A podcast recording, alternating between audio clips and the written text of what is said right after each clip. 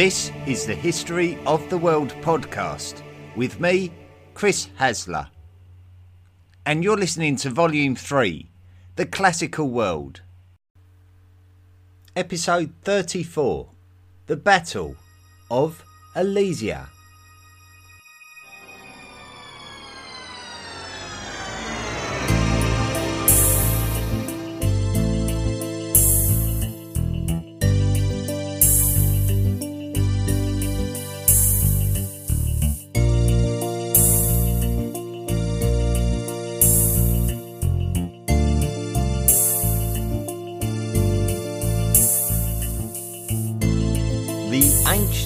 City of Alesia is situated in the modern Côte d'Or department of France.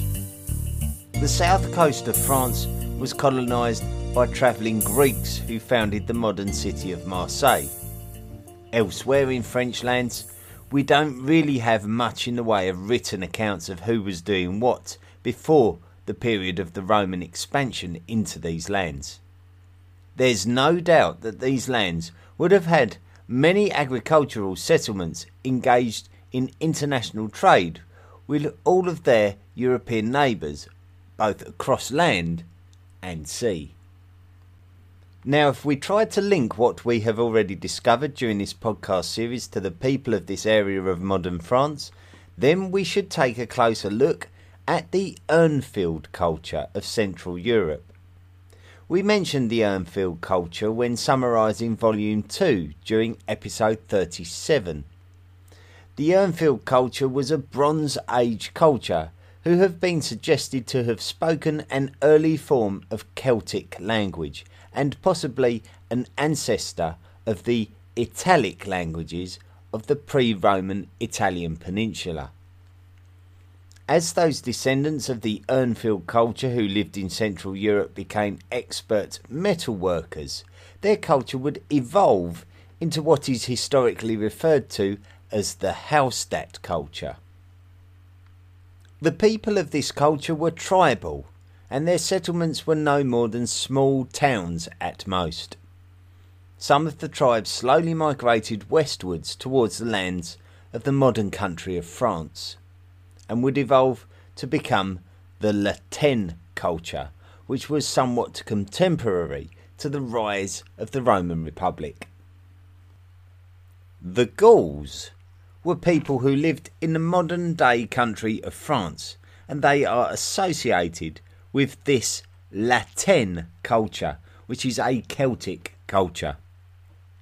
These people would touch those cultures of the Iberian Peninsula and the amalgamation would be the Celtiberians of the lands of the modern country of Spain, who were the ones who had to deal with the invasion of the Carthaginians during the 3rd century BCE. The tribal chiefs continued to live in hilltop forts, which was a favoured style of living for Celtic chiefs of Central Europe for many centuries. The emergence of the growing societies of the Mediterranean peninsulas would have provided good mercantile opportunities for those Gallic societies as they traded their surplus materials. The Gallic way of life was a successful one, and much of the modern French lands began to embrace the Gallic culture.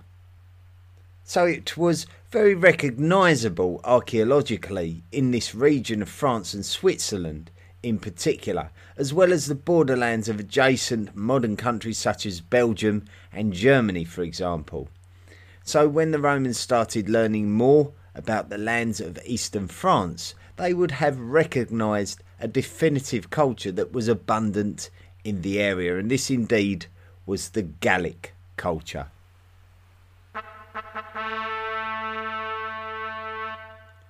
The Gauls. The area of Europe that we are talking about is defined by the Gauls during ancient times, and this could be described as close to the heartlands of Gallic culture. It's probably going to help at this stage if we try to clarify some terminology. Middle Europe in ancient times was the heartland of the emergence of the Celts and the Celts are defined by a unique set of cultures and a unique set of languages. Those cultures that have evolved in these lands from the second millennium BCE that we mentioned earlier, such as the Urnfield culture and the Hallstatt culture and the La Tène culture, are all regarded as a progression of this Celtic diversification from other Indo European branches of language and culture. Geographically, we can describe the heartlands of Celtic cultures as the Hungarian lands north of the Balkan Peninsula, reaching across the middle of Europe westwards across Austria and the Czech Republic, the southern lands of modern Germany, Switzerland, and the eastern fringes of France. The Gauls could be described as those Celtic peoples of the latter half of the first millennium BCE who remained in these central lands, as we know that some Celtic speaking cultures diversified into areas such as Iberia and the British Isles, for example. So, describing people as Gauls or Gallic is somewhat synonymous with being Celtic, but it is somewhat exclusive to those Celtic cultures who started to flourish in the middle lands of Europe after the 5th century BCE. We have talked about the Gauls on many occasions, and despite them being less civilized than the Mediterranean societies, they were fearless, powerful, and successful, and were even migrating away from the Gallic heartlands. Some would migrate back eastwards, back into the lands of their ancient ancestors of the Urnfield culture, and they would have ambitions of plundering the riches of the Balkan states. Others would become interested in the wealth of the Italian peninsula, crossing the Alps onto the borders of Etruscan societies. These were the Cisalpine Gauls, who were named by the people of the Italian peninsula with the literal meaning on the near side of the Alps. This would be in opposition to the Transalpine Gauls, who were on the opposite side of the Alps, in the lands that are the subject of this week's podcast. The Gauls who invaded Rome in 390 BCE were described as Gauls who had come from the other side of the Alps, therefore Transalpine Gauls. So there would have been a well known and distinct difference in the minds of the Italian peninsula inhabitants between Cisalpine and Transalpine Gauls, with the Transalpine Gauls being much more mysterious. When these Gauls sacked Rome, it would reverberate in the memories of Romans for centuries to come. Other Gallic societies would invade the lands of Thrace after the lifetime of Alexander the Great, later on in the 4th century BCE and at the beginning of the 3rd century BCE. These Gallic people found an area of land near the Cappadocian lands of central Anatolia, and this would become known as Galatia in honour of the Gauls. So, despite their relatively uncivilized way of life, the Gauls were a power to be respected. The Gauls must have had an organised society during the pre Roman period to have even been any kind of threat to the larger advanced societies of Europe, and this would have been possible due to the wealth of trade opportunities available to the Gauls for those southern European societies requiring to deal with the Gauls. We can see the minting of coins in Celtic lands dating to this period. However, the Gauls were not solely interested in waiting for trade and were very happy to seek their own opportunities. So, the raids of the lands of the Balkan and Italian peninsulas was typical for the Gauls, and their tribal instinct to seek more wealth through raid and plunder. Now, before we go any further, it is very important to note that the Roman view of Gallic people would have encompassed a great many subcultures and a great many tribes from a great many lands north of Italy. So we cannot talk about Rome versus the Gauls because the Gauls were not a united nation in the same sense as the Romans. Gallic tribes acted independently from each other, but may have formed coalitions if there was a common political cause to be fought for.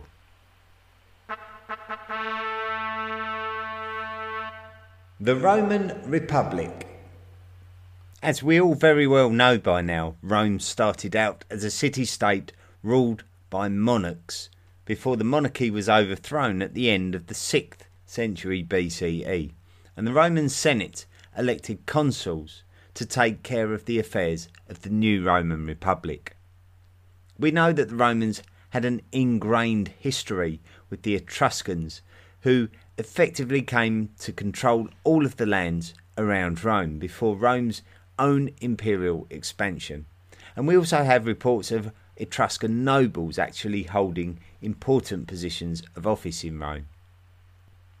Rome was a very modern city from an early time with defensive walls to drainage systems and a presiding senate in control of political affairs.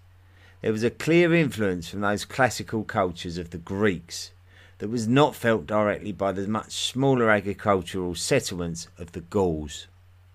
However, we know that the early Romans were shocked by the first wave of Gauls who invaded the peninsula, sacking the city of Rome at a time when the Romans were looking like one of the more powerful entities of the area. Instantly, the Romans improved the defensive walls around their city. They were determined to prevent another Gallic attack. As the 4th century BCE continued, the Romans would gain power and influence over their local area, bringing many Latin settlements under their direction. This would then become a platform for the Romans to further extend their area of influence within the Italian peninsula as their growth would continue. Roman roads and aqueducts would be built during the 4th century BCE by the Romans. One of the most prominent Gallic tribes who were involved in the sacking of Rome in 390 BCE were the Senones, and it would be the Senones who would suffer at the hands of the Romans at the start of the 3rd century BCE, when the Romans were now quite a different prospect. The Senones likely originated from the lands around Alesia and had been present in northern Italy since they helped to sack Rome, but now the Romans would expel the Senones completely from the Italian peninsula.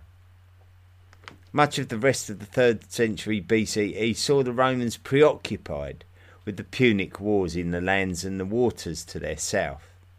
But they did have to deal with another Gallic incursion into the Italian lands of the modern region of Tuscany in 225 BCE, where the Romans would defeat them at the Battle of Telamon. The Romans would push northwards and take the Celtic settlement of Milan in 222 BCE, which the Romans would have called Mediolanum.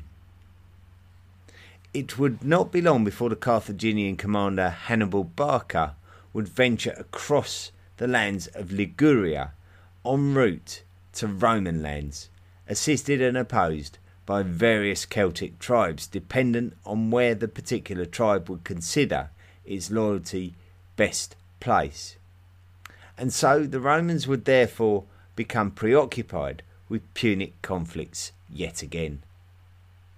From this point on, the Roman attention would be better documented in their campaigns southwards and eastwards, as they would slowly create a Mediterranean empire, with there being no further evidence of major Gallic incursions of the Roman northern borders again. As we have already discovered, the Roman Republic would be subject to growing tensions between the two main political parties of the Republic in the late 2nd century BCE and the early 1st century BCE.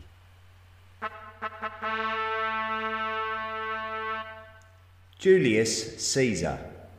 The Populares were a political party of Rome who looked to support the wider range of citizens of the Roman Republic in opposition to the Optimates, who were a conservative faction seeking to uphold the capitalistic traditions of the Republic. The first notable popularist politicians were the Gracchi brothers, who were effectively bullied out of any kind of position of influence by supporters of the Optimates. The next major historical figure associated with the Populares was Gaius Marius. Marius was married to a woman called Julia, whose brother was the father of Gaius Julius Caesar, who we know as Julius Caesar. Marius would gain power in Rome during the 80s BCE, while his rival, the Optimate politician Sulla, was campaigning in Asia Minor.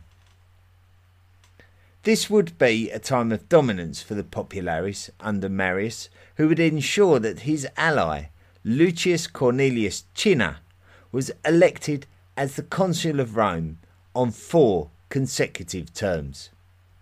One of Cinna's daughters, named Cornelia, married Julius Caesar. However, Sulla would return to Rome and run the Marians out, creating a new period of dominance for the Optimates. Julius Caesar would have to go into hiding in Bithynia in northern Anatolia, and he would have to stay there until Sulla's death in 78 BCE. It could have been by now that Caesar was thinking more ambitiously about his own personal destiny within the legacy of the Roman Republic entering into the 60s BCE, and Julius Caesar had become an important politician of the Roman Republic. Caesar was somewhat charismatic and flamboyant, untrustworthy but attractive. It may have been these qualities that allowed Caesar to rise to positions of importance in the Roman Republic despite his political persuasion. The Roman statesman Marcus Tullius Cicero, commonly known in modern circles as Cicero, was one of the men who believed that Caesar's intentions were purely based on his own personal hunger for power. Caesar would certainly step in when the Roman Senate was at risk of falling apart due to there being so much tension within its ranks. He would form a personal alliance with the two Optimate politicians, Pompey and Crassus, just to restore some kind of authority to the Senate. This alliance would apportion responsibilities to itself. Crassus would be responsible for Roman politics in Asiatic lands. Pompey would be responsible for the politics of Hispania. Caesar himself would become responsible for Cisalpine Gaul and, in time, Transalpine Gaul which would lead him towards the lands of this episode's battle.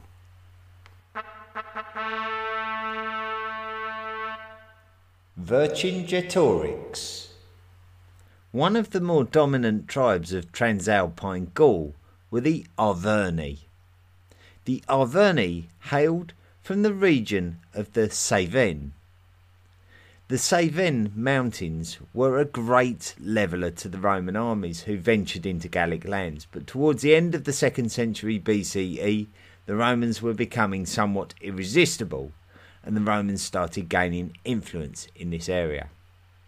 The Arverni were forced into a type of peace treaty where they would have to surrender lands to preserve their independence. By the time of Julius Caesar's installment as the proconsul of the Roman Republic, Caesar would have to justify his lavish lifestyle.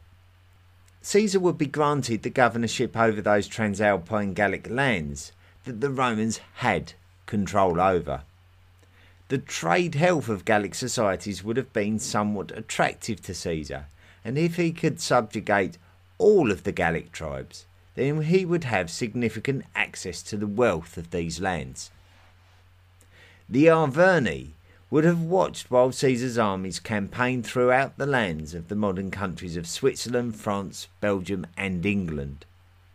Julius Caesar led the Roman army to victory over many Gallic tribes. So much so that the Gallic tribes had to open up lines of communication to determine whether they should pool their resources to deal with the Roman problem. After Crassus's death at the Battle of Carrhae in 53 BCE, something we discussed in detail last week, The first triumvirate was over, and large cracks were starting to appear in the relationship between Pompey and Caesar. Caesar would be somewhat distracted by politics in Rome, and while he was, a man called Vercingetorix came to power as the leader of the Gallic tribe called the Arverni, and set about trying to create a Gallic coalition to stand up against Julius Caesar's Roman army in unison. Vercingetorix's intentions were viewed as highly ambitious by other Gallic nobles, but ultimately the choice was to stand up against Caesar or become subjects of the Roman Republic, likely to have no rights within the Republic, with many individuals consigned to the Roman slave class. The most important fortified settlement of the Gauls were not really fit to be classed as cities, so we call them Celtic Oppida. One of the Oppida was Gorgobina, and this was a settlement which many of Caesar's legions were living in in winter residence.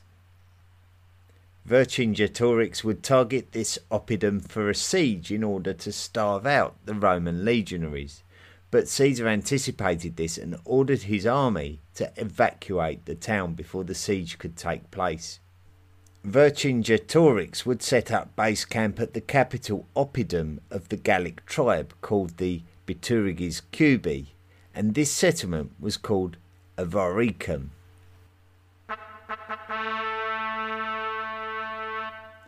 Prelude to the Battle. It was 52 BCE, and Julius Caesar was heading back into Gallic lands to finish off the job he'd started before the distractions of the political crisis in Rome. His first objective was to link up with his legionaries already in Gaul. Avaricum is the modern French city of Bourges and this would be Caesar's first target on his return to Gaul. Vercingetorix advised the Bituriges Cubi to destroy their villages, including the oppidum of Avaricum, but they refused, forcing Vercingetorix into Plan B, which was to garrison Avaricum instead. The Romans besieged Avaricum in a fascinating battle of wits, with the Romans attempting to build mounds around the city, and the Gallic miners attempting to compromise the earth underneath the mounds. And this was just one example. Vercingetorix and Caesar tried to patiently outwit each other for almost a month before Vercingetorix decided that the Gauls needed to break out by force, which prompted Caesar to overrun the oppidum. Vercingetorix fled, and the residents at Avaricum were massacred. Caesar and the Romans pursued Vercingetorix to the oppidum of Gergovia.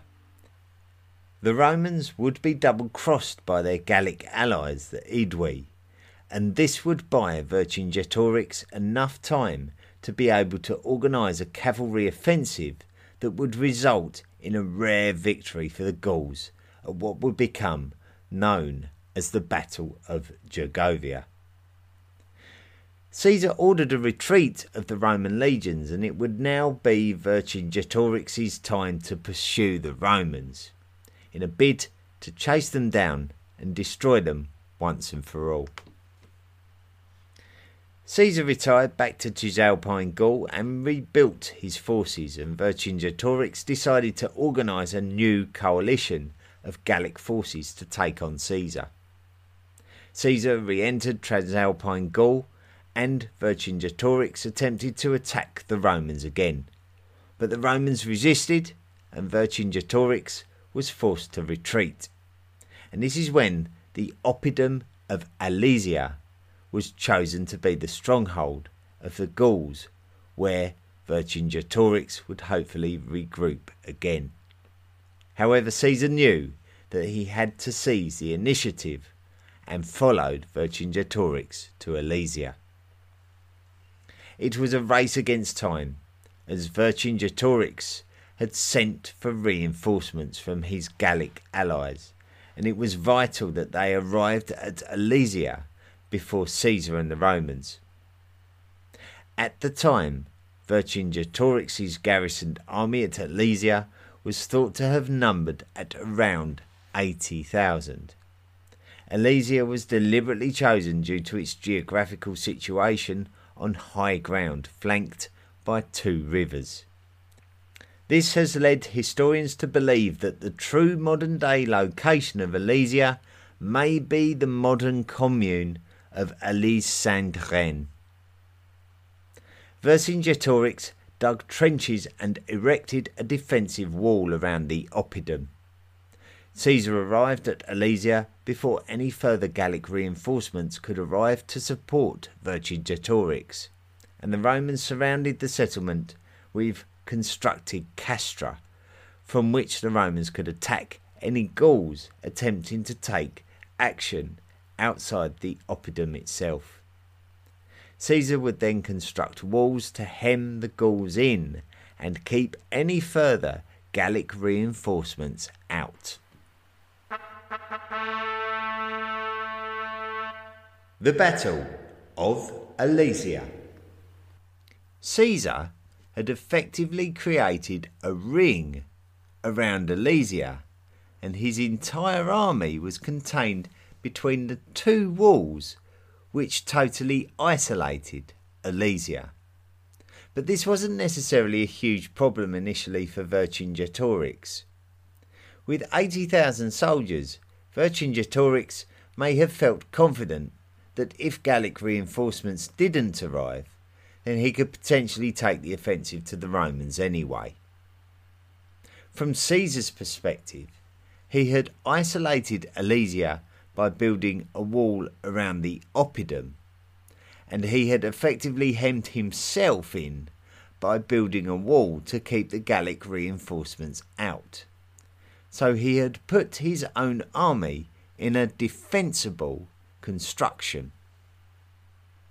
Eventually, Gallic reinforcements did arrive at Alesia with plenty of cavalry but if we think back to our last battle episode, which was about the Battle of Carrhae, which took place in the previous year, we learned that Crassus's son, who had taken part in the earlier Gallic war campaigns alongside Julius Caesar, had taken a concession of Gallic horsemen with him. This is because some of the Gallic tribes were aligned with the Romans, as in their own minds it suited them and also because Caesar had subjugated them already. Therefore, the initial exchanges at Alesia pitted Gallic cavalry against Gallic cavalry. Some Gallic cavalry was loyal to the Romans, while the others were loyal to the Gallic rebellion. The rebel reinforcements stood off from the Romans while the two sets of cavalry engaged with each other. But whenever the Romans pushed the rebels back, the rebels would deploy their archers, resulting in the Romans retreating back to their fortifications in a bit of a stalemate. Caesar's next move was quite clever. He would send his cavalry to higher ground and attack the rebel reinforcements from there, and this would mean that the archers were far less effective the Romans would create an advantage and nullify the rebel cavalry and archers. Night fell and battle was suspended. The following day, the Gallic rebel reinforcements approached the Romans again, but this time Vercingetorix advanced from the interior of the Roman fortifications at the same time. The man who was central to the defence of the Roman position was a young Roman commander called Marcus Antonius, often known as Mark Antony. They spent a long and hard afternoon defending themselves from both sides, but defend themselves they did. The next day, and the tactics changed again. This time, instead of concentrating their engagement with the Romans in just one area of the Roman fortifications, the Gallic rebel reinforcements attacked at various places around the circumference of the Roman walls, causing the Romans to scurry around, defending the most vulnerable positions as the day went on. When Vercingetorix realised that the Romans were being thinned out within their walls, he would attack from the interior. So now the Romans were trapped, and to make matters worse, the Gallic rebel reinforcements had finally managed to breach the Roman external wall. Caesar commanded all of his men to head towards the breach to prevent the Gauls from completing a massacre of all of the Romans. The Romans were able to hold off the Gauls long enough for enough of them to scale their own walls and escape to the outside. This was a critical moment because it would mean the Romans could attack those Gauls who had breached the Roman wall from behind. This would cause panic amongst the Gauls who dispersed, and therefore this took the pressure off of the Romans. The dispersal of the reinforcements was an absolute disaster for Vercingetorix, who was dependent on their successful arrival in order to lift the siege. Without relief, the vast Gallic army who had originally garrisoned Alesia were fast running out of resources, and the people of Alesia could no longer rely on Vercingetorix to provide them with answers.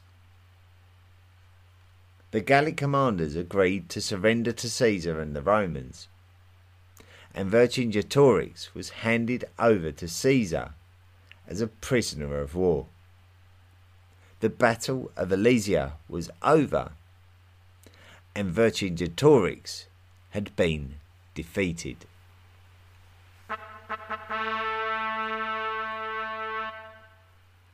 Aftermath Vercingetorix was taken back to Rome in chains. Caesar's accomplishments in Gaul were celebrated to the same levels as a religious festival. The successful siege of Alesia was a major blow for the Gauls, and they would never really be able to recover from it.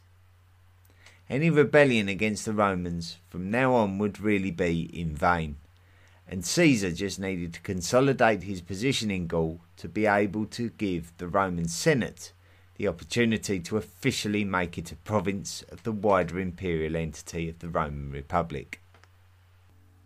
With Crassus now dead, the first triumvirate had fallen apart long before the Battle of Alesia.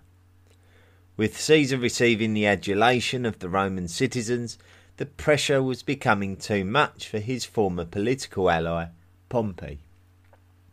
Caesar and Pompey had always stood on opposite sides of the political spectrum, but found a common cause before the Gallic Wars to hold the Roman Republic together. Now, the agenda was entirely different. Caesar was now a very dangerous influence to the Optimates, of which Pompey was one. Pompey had gained influence over the Roman Senate, and he demanded that Caesar disband his army. Caesar knew exactly what was going on. This was a clear attempt to undermine Caesar's influence as a political figure, and Caesar had absolutely no interest in disappearing into political obscurity. Caesar led his army over the Rubicon River, and Rome was now in a civil war. Rome would be split between those Optimate supporters with Pompey as their figurehead and the Populares with Caesar as theirs. Civil war would engulf the Roman Republic for the next four years until Pompey fled to Egypt, where he would be murdered on his arrival. Caesar was now appointed the dictator of the Roman Republic, and part of his celebrations would be to take Vercingetorix out of imprisonment, parade him as part of a celebration of Caesar's success, and then publicly garrote him. This was the long overdue end of Vercingetorix in 45 BCE, over six years after the Battle of Alesia. Things would not last much longer for Caesar himself, though. Caesar had an appetite for expanding the influence of the Republic, and he indeed made his mark. His next ambition was to follow in the footsteps of his triumvirate allies, Pompey and Crassus, and lead an expedition into Asiatic lands, particularly against the Parthians. However, he would never realise his ambition due to the fact that he was brutally murdered by a group of conspirators in 44 BCE.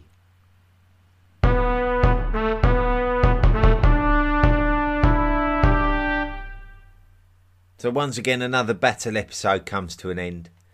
And uh, two of these battle episodes are never the same, are they? It's always a different story with these battles, always something unique about them all. This one is incredible. The fact that the Romans built a wall around the uh, around a town, and then built another wall around their wall, and ended up in a in a ring, and somehow they managed to win the battle. It's quite incredible when um, some of the numbers that are bandied backwards and forwards about the amount of um, the amount of reinforcements, the Gallic reinforcements that turned up you know, some some sources uh, talk about hundreds of thousands of people, and, and you just it's hard to know what the truth is, but uh, nonetheless, it's still a really interesting story. So, thank you so much for listening to this week's story, and um, it's uh, nice to find out a little bit more about Julius Caesar's uh, escapades. So, brilliant uh, battle episode. Let's read out some listener messages now. Uh, first one we've got is from Luke Patterson, who's put Dear Chris, I am a history graduate and thoroughly enjoy listening to your podcast.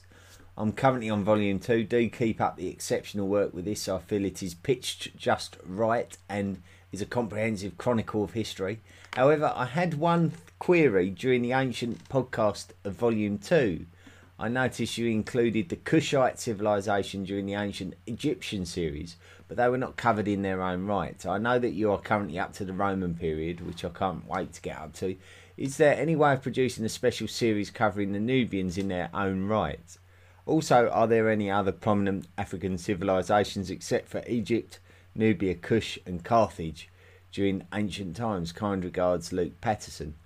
Um, well, yeah, I mean, a lot of the places that we are not sort of specialising episodes in. They would have, they would have remained somewhat tribal, but of course they would have had their own cultures. But it would take far too long to go into all of them, and and for some of them we've got very limited information, only sort of um, external reports of them.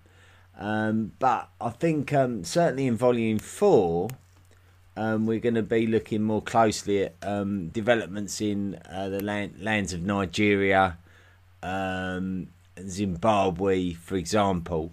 Um, as for the uh, as for the Nubians, Kushites, uh, uh, that sort of area, the the Upper Nile cultures, um, that is something that interests me. Um, I didn't make a, a, dedicated episode, but I'd always be interested to hear from the uh, from the History of the World podcast listening public about your opinion. So if if you do want such an episode, then please do let me know. I I am sort of um, quite happy to be driven by uh, by popular demand. So if if there is any uh, interest in that, um, drop me a line and let me know. But thanks for the message, Luke.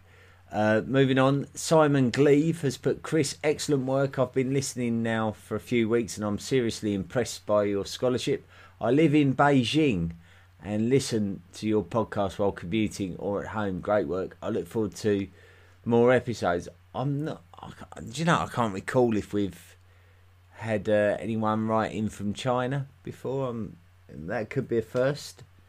Uh, but thank you so much, Simon. Um, and it's great to hear that you've uh, you've written in from China. There's obviously so much rich history and culture to do with China. So and um, you know, we will get round to that in uh, so later on in volume three, maybe maybe in uh, episode fifties or sixties, something like that.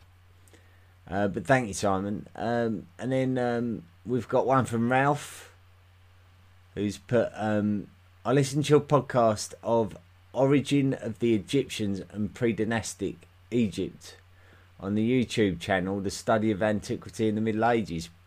Uh, please spell the, for me the name of the lost capital city of Egypt that sounded to me like Phenis or Phenis or Phenis or Phenis or Venice or Phenis.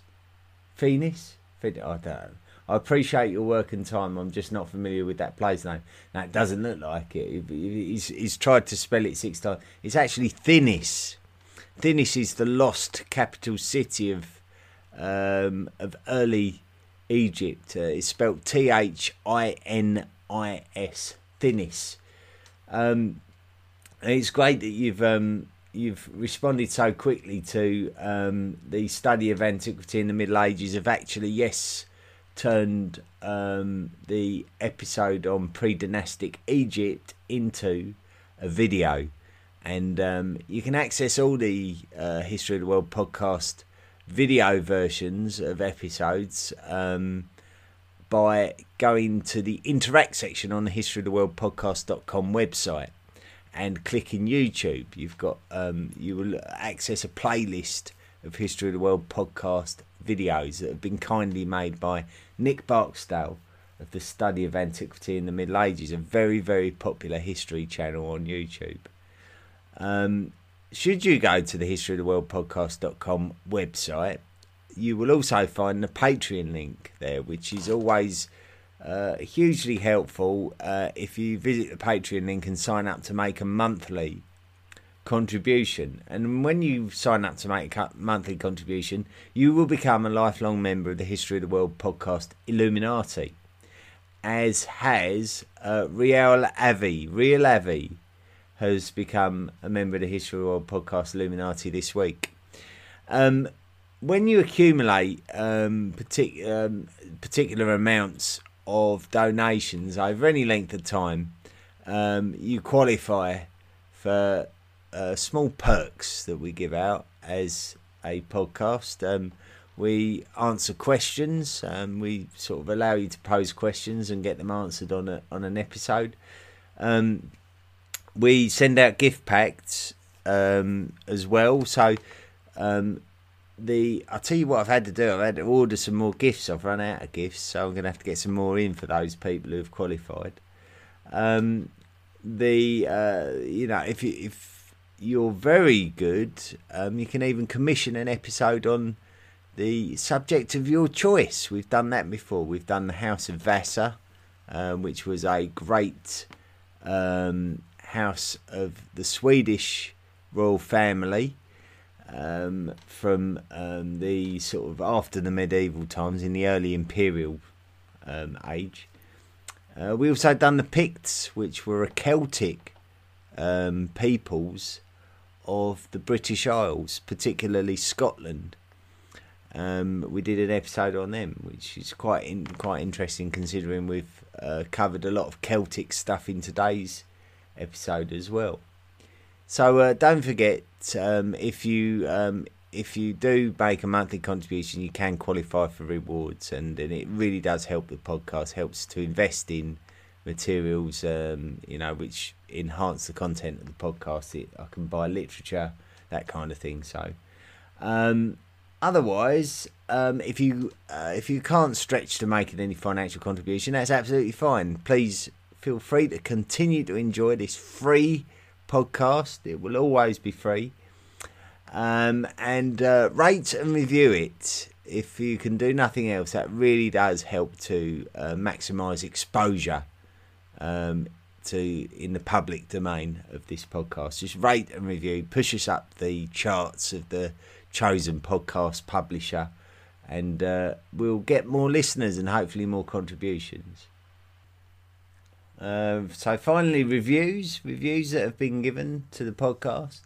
Uh, one we've got from Joe four four four five five five, who's put love this podcast. Joe's from uh, the United States of America, by the way. Um, he's put, love this podcast. I'm new to podcasts and I love this one. History always went through one ear and out the other at school. I always feel like a deer in the headlights when history arises in conversation. I've always felt I had a lack of context in the society around me. Enter Chris with this outstanding podcast, very easy to listen to. Maps on the website are very helpful and really gives me an opportunity to learn things that I should probably already know. Enjoy the podcast a lot, Chris. Please keep going. It must be a lot of work to put the programs together. Thank you. Uh, well, it's a pleasure to put the programs together. I'll be honest with you, but um, also the other thing is, I think yes, I think if history isn't taught well, it can be very boring. You know, if you if you don't understand the context or you don't there's no depth to the characters and to the scenarios it can be extremely boring. So i think um, a lot of history is to do with um, inspiring people's imaginations and it, you've got to be a good raconteur i think to be a good history teacher. Um, Sim- simon edwards 16 has um, given us a five star review from the usa who's put great listen I love watching the podcast. Um, well, that's almost a little bit bizarre that one. I love watching the podcast. Perhaps he means on um, on the YouTube channel. Perhaps he means on the study of antiquity in the Middle Ages. Who knows? Um, but anyway, thank you for the five star review, Simon Edwards. Very, very valuable indeed.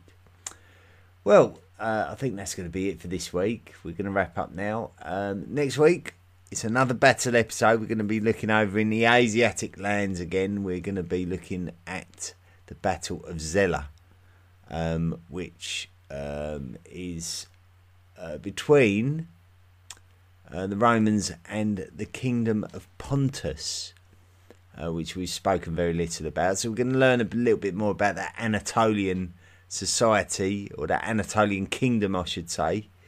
Um, next week, we're going to be looking at more Julius Caesar and a bit more of the Asiatic lands. So um, that's going to be very interesting once again.